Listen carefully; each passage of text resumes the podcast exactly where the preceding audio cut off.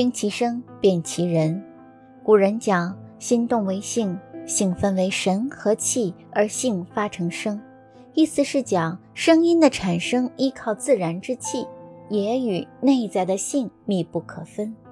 声音又与说话者当下的心理活动密切相关，大小、轻重、缓急、长短、清浊都有变化，这与人的特性也是息息相关的。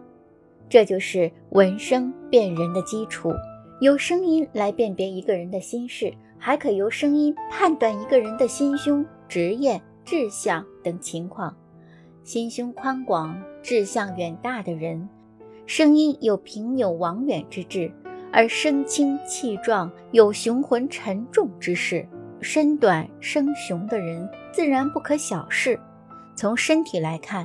身高的，由于丹田距离声带共鸣腔远，气息冲击的距离加长，力量弱化，因此声音显得细弱、震荡轻。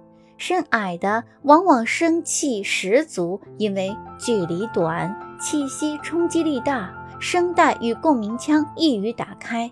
但受过发声练习的人又另当别论。人的声音。各有不同，有的洪亮，有的沙哑，有的尖细，有的粗重，有的薄如金属之音，有的厚重如皮鼓之声，有的清脆如玉珠落盘，字正腔圆；有的身材矮小，声音却非常洪亮；有的高大魁梧，说话却细声细气，有气无力。古人正是对这种情况加以归纳。总结得出了以声辨人的规律。现代生理学和物理学已经证明，声音的生理基础由肺、气管、喉头、声带、口腔、鼻腔三大部分构成。声音发声的动力是肺，肺决定气流量的大小，音量的大小主要由喉头和声带构成的颤动体系决定。音色主要取决于由口腔和鼻腔构成的共鸣器系统。声音是物体振动空气而形成的，声音是人的听觉器官耳的感觉。声音的音量有大小之分，音色的美丑之别，另有音高音长之分。人类的声音由于健康状况的不同，生存环境的不同。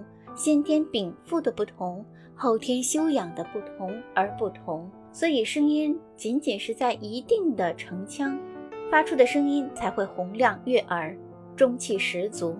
没有经过发声练习的人，声音不圆润沙哑，也不高亢洪亮，因此歌声如饥败革，或者是苍白无力。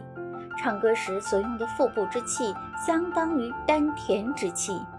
用腹腰肌肉紧迫腹中气流，爆破式的冲击声带和共鸣腔，发出的声音就有洪亮悦耳的效果。但引领气息、冲击共鸣腔是有诀窍和技巧的。丹田的气充沛，因此声音雄浑厚重、匀质圆响，这是肾水充沛的迹象。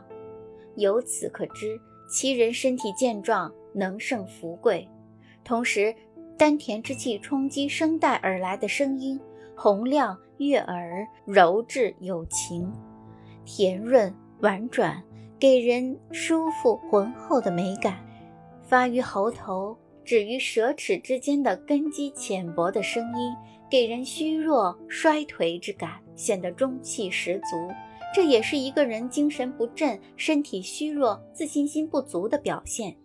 以声音来判断人的心性才能，尚有许多未知的空白，而且可信度有多高也尚无定论。